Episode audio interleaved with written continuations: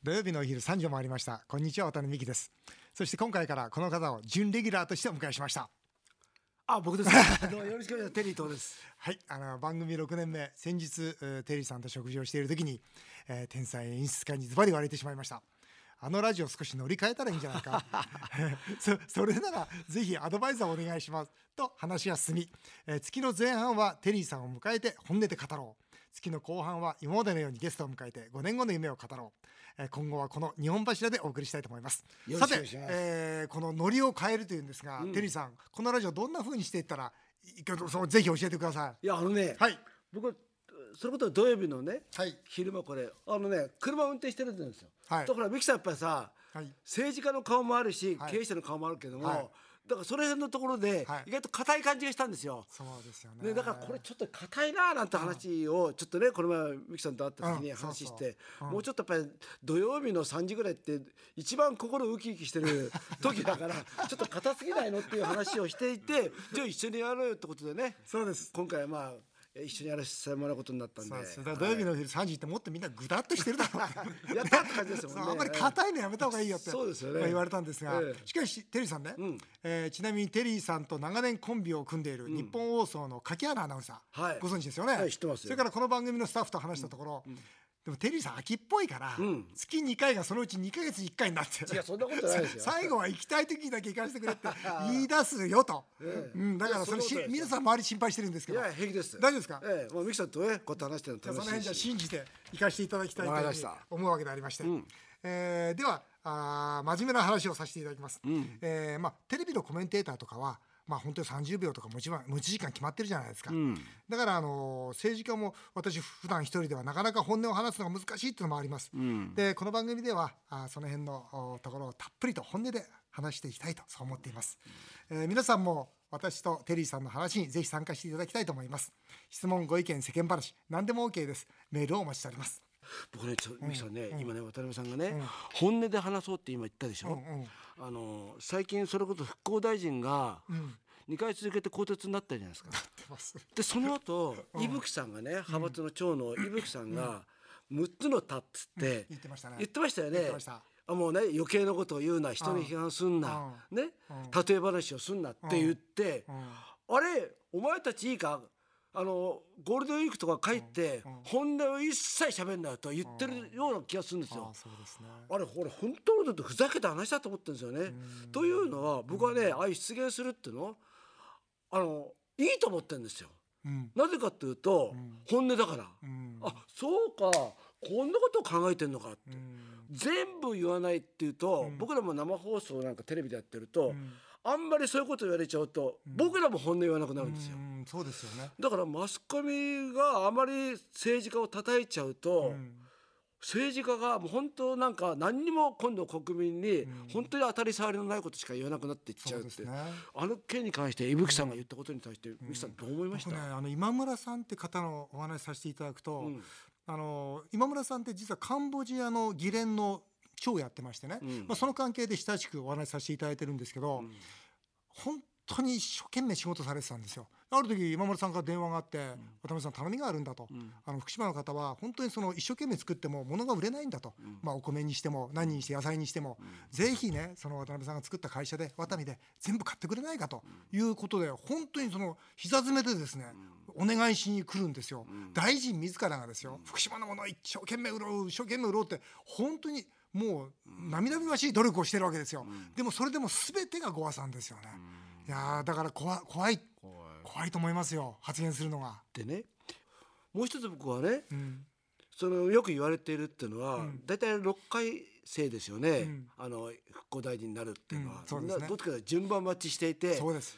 す大臣になれなかった人のなんかそれこそなんかねなんかちょっと調整みたいな形になってるでしょ？そうです。でこれもちょっと僕はよく分からなくて、本当のことを言うと例えば小泉進次郎、ああいうふうなそれこそ小泉進次郎が大臣になった瞬間に、マスコミがガンガン書きますよ、そういう人がなった方が、彼はそんな6回生じゃないかも分かんないけども、話題にもなるし、福島のためまあね東北のためになるにもかかわらず、それをしないっていうそういうのってなんでそのなんかなんか順番待ちの人を指してんですか、なんだろう僕は自民党っていうかねその政治に入って4年になるんですけど、やっぱりその秩序を守ろうという意識がものすごく強いですよね。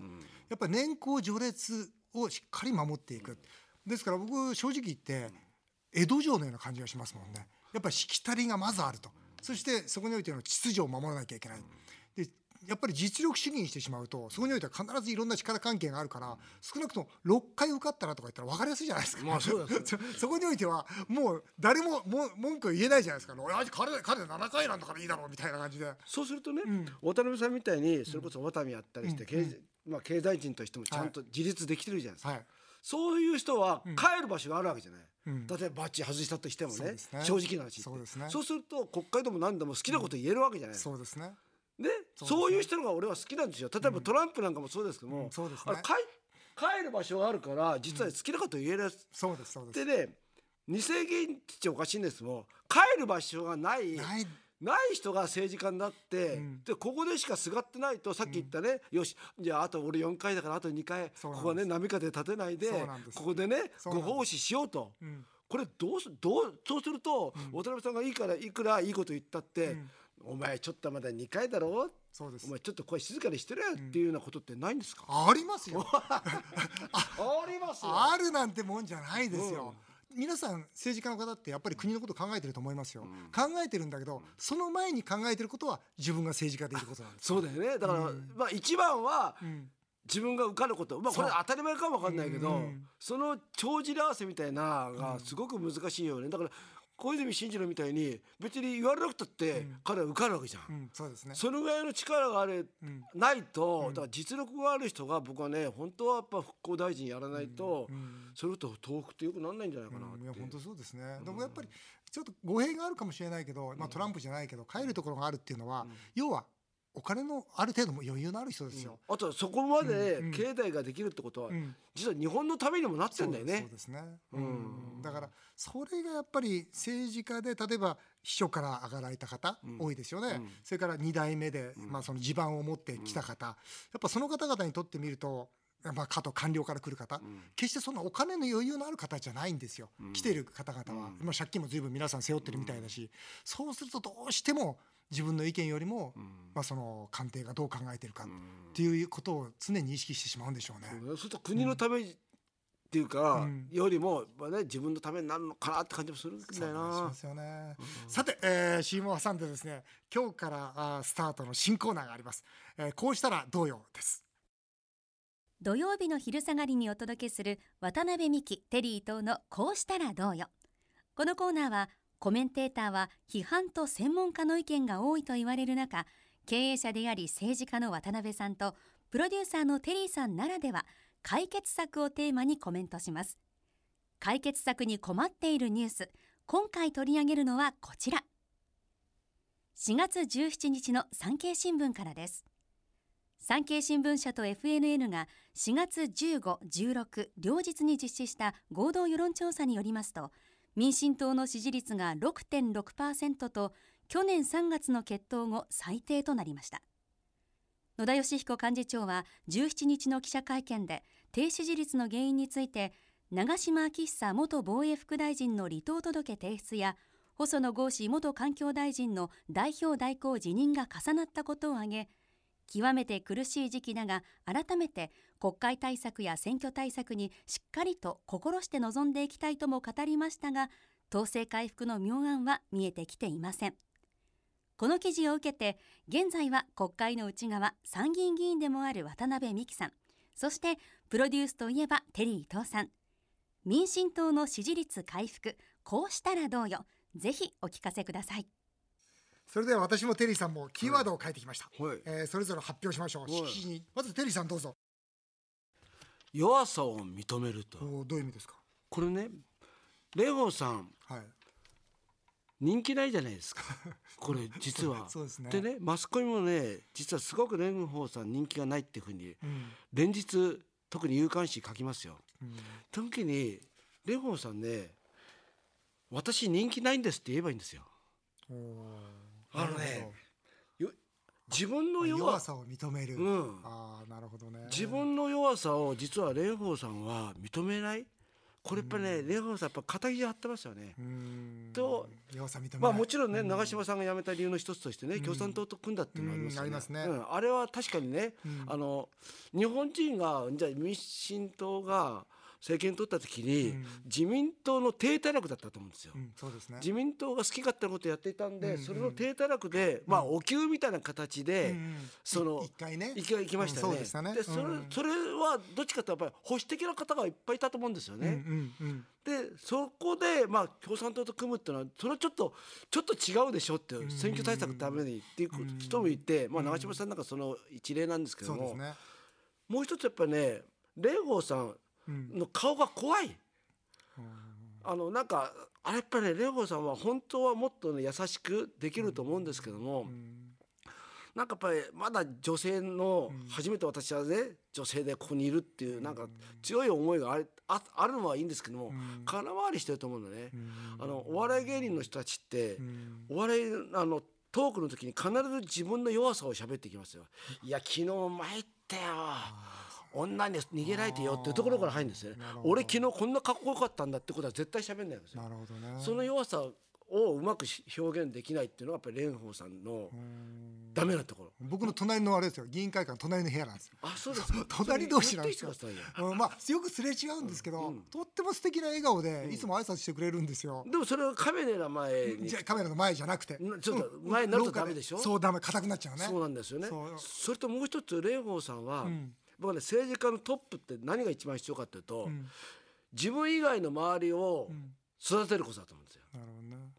あのこれ例えば番組でもそうだと思うんですけども、あの周りを育てる。例えば僕は「サンデージャポン」やらせてもらってるじゃないですか。うんうん、サンデージャポンの太田さんって、うん、あんまり自分が喋らないですよ、うん、僕らの方がよく喋る、うん、あれすごいなと思ったんですよ、例えばたけしさんのテレビタックルなんか見せてもたけしさんほとんど喋るそうですね。最初と最後ぐらいねまとめのあれ実は、周りの人を生かしてるんですよ。なるほどね、あのやり方っていうのはすごく大切なことで、それこそあのレオゴーさんがトップ行っちゃうと、あいや細野さんよかったな長嶋さんよかったな、野田さんよかったでしょっていうようなことは言わないんですよ。なるほど。そこのところで周りを言っていれば絶対周りの人は避けないですよね。もうそれこそねそれはもう三木さんはまあ経営者だからね経営のトップになってやっぱり社員をね育てるじゃないですか、この前一緒に渋谷のお店行った時だって、ね、社員のこいつ頑張ってんだよ って言うじゃないですか。あそこが必要なのかなと思って。だからそういう意味で言うと弱さを認めるただ弱さを認めるそれから周りを立てる、うん、これ本当にそのそれはどの仕事でも言えることかもしれないですね、うん、特にでも政治のトップなんていうと、うん、なんか俺が私がってなりますもんね、だから弱さを認める。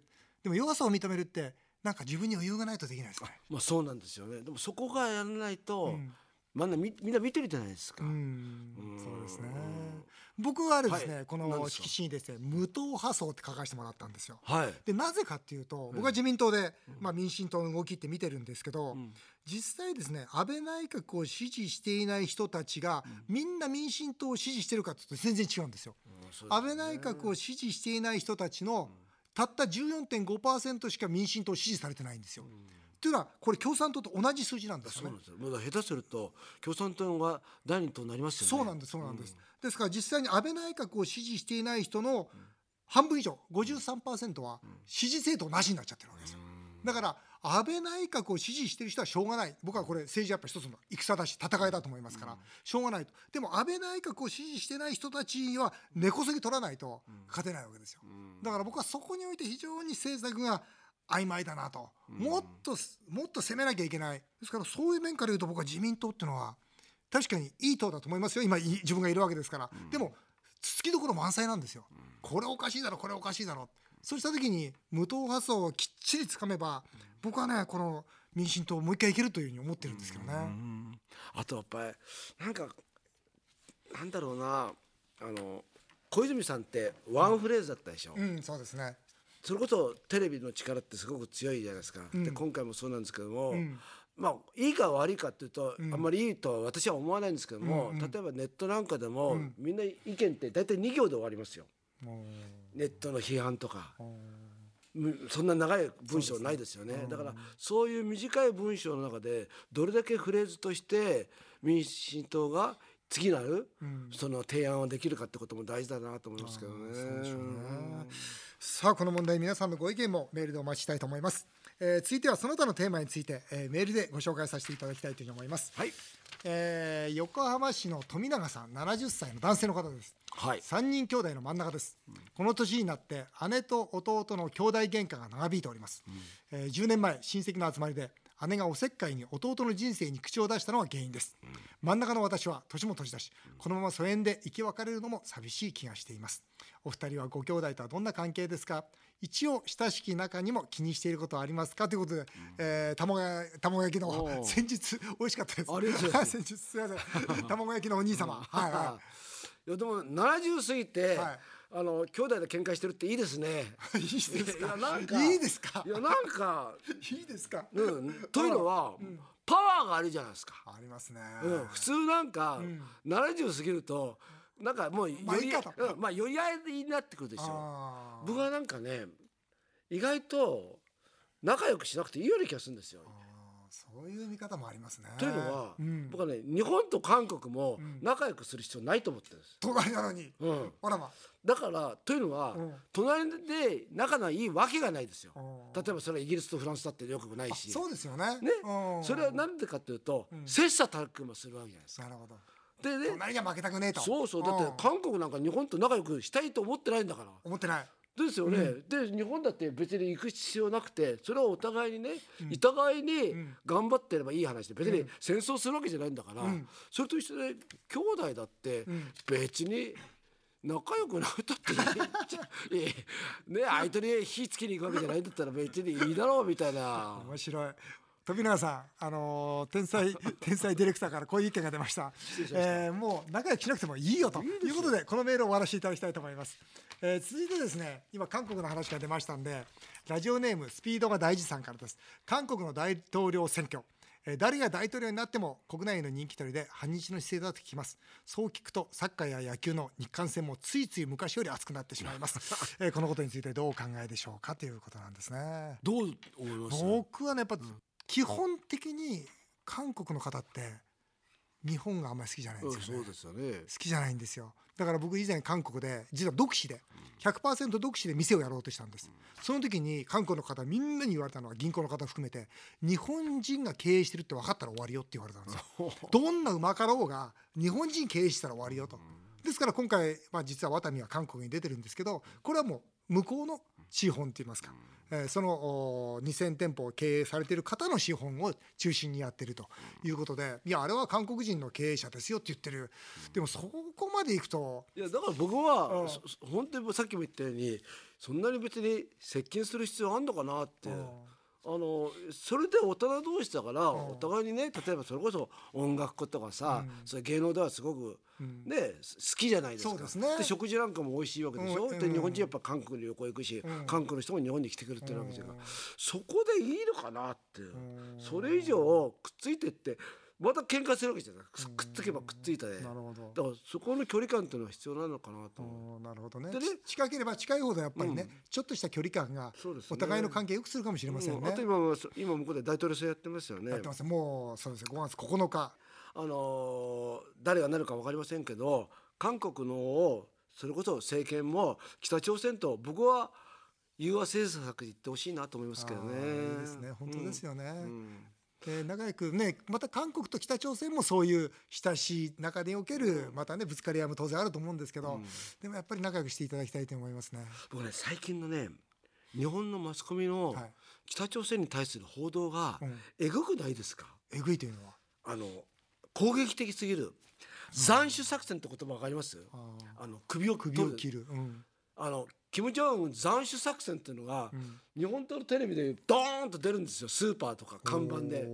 それがもう5分10分出っ放しなんですよそのパネルが。そうですか。で俺これ見ててこんなこといくらね北朝鮮に対してもしていいのかなって。例えば北朝鮮の朝の情報番組あるかどうかは分かりませんけどもしあった時に天皇陛下斬首作戦なんていうのを本当ですよね。そんなことあったら日本人怒るでしょ。怒りますよ。だからいくらなんでも斬首作戦キム・ジョンウン斬首作戦ってスーパーを出すすっていうのはそれは例えばそれはアメリカの作戦かもわかんないけどそれをやってんのはいくらなんでも失礼なのかなと思って日本のそういうこと北朝鮮の軍事評論家もあまりにも煽りすぎて北朝鮮が明日でも核撃ってくるようなことを言ってるけどもちょっとどうなのかなって。で僕一つ心配なのは実はその今日本のねそのまあ調査をマーケティングすると、はい、北朝鮮に対して経済制裁をした方がいいっていうのが65%なんですよ。はいうん、であのそれこそ対話対話をした方がいいっていうのが30%ぐらいしかないんですよ。うん、これ僕びっくりしたんですよね。でなぜかっていうと実は拉致家族の皆さん、うん、拉致家族のですね人たちが最初はずっと経済制裁してて、うん、このところ方向転換しました。どういうふうに？あもう融和政策でいこうと。なるほど。拉致はかないから。僕はものすごく正しいと思うんですよね。ああいう家族の皆さんたちですら経済制裁したって、意味ないよと。意味ないよ。分かってるのか、そういう癖して自民党の人たちは、それこそね拉致の、バッジをつけながら、経済制裁するっつってんですよ、うんうん、どういうことよみたいな感じで、うん。うん、本当にこんなままでいいのかなって、うん、なんか戦わないのに戦う姿勢を持っていること自体が、うん、やっぱり本当相手の立場になったらどうどう思うかというところはもう一度考えるべきでしょうね、日本人の良さですもんねそういうところって。もし日本が攻めたら、北朝鮮の、うん、平壌に住んでる人、20万30万なくなりますよ、うん、そうです、ね、日本人もそうだけども北朝鮮の人たちもなくなる。本当ですね、えー、どっちかというと軍事力で言ったら日本とかアメリカの方が全然強いわけですよね、うん、そうですね。その時にアメリカ人の人たちがじゃあかんあの長崎のこととか、うん、広島のこと考えてたかというと、考えてなかったような気がするんですね、だから僕らは本当は平壌に住む女性とか子供たちのことを考えるべきだなっていうふうな、ことも一つのあれかなと思いますけどね、戦争っていうのはやっぱり弱い人がね、うん、弱い女性とか子供が一番被害を受けますからね、うん、ですからやっぱりその相手の立場でそのもし爆弾が落ちたとしたら自分の身内が爆弾落ちたという気持ちでやっぱり相手の国のことを考えていかなきゃいけないっていうのは、ね、それも大切なんですけどね。でしょうね。はい、ね本当。あすみません。あの時間があっという間になってしまいました。はい、えー、以上メール紹介でした。えー、テリートさん来週もまたよろしくお願いいたします。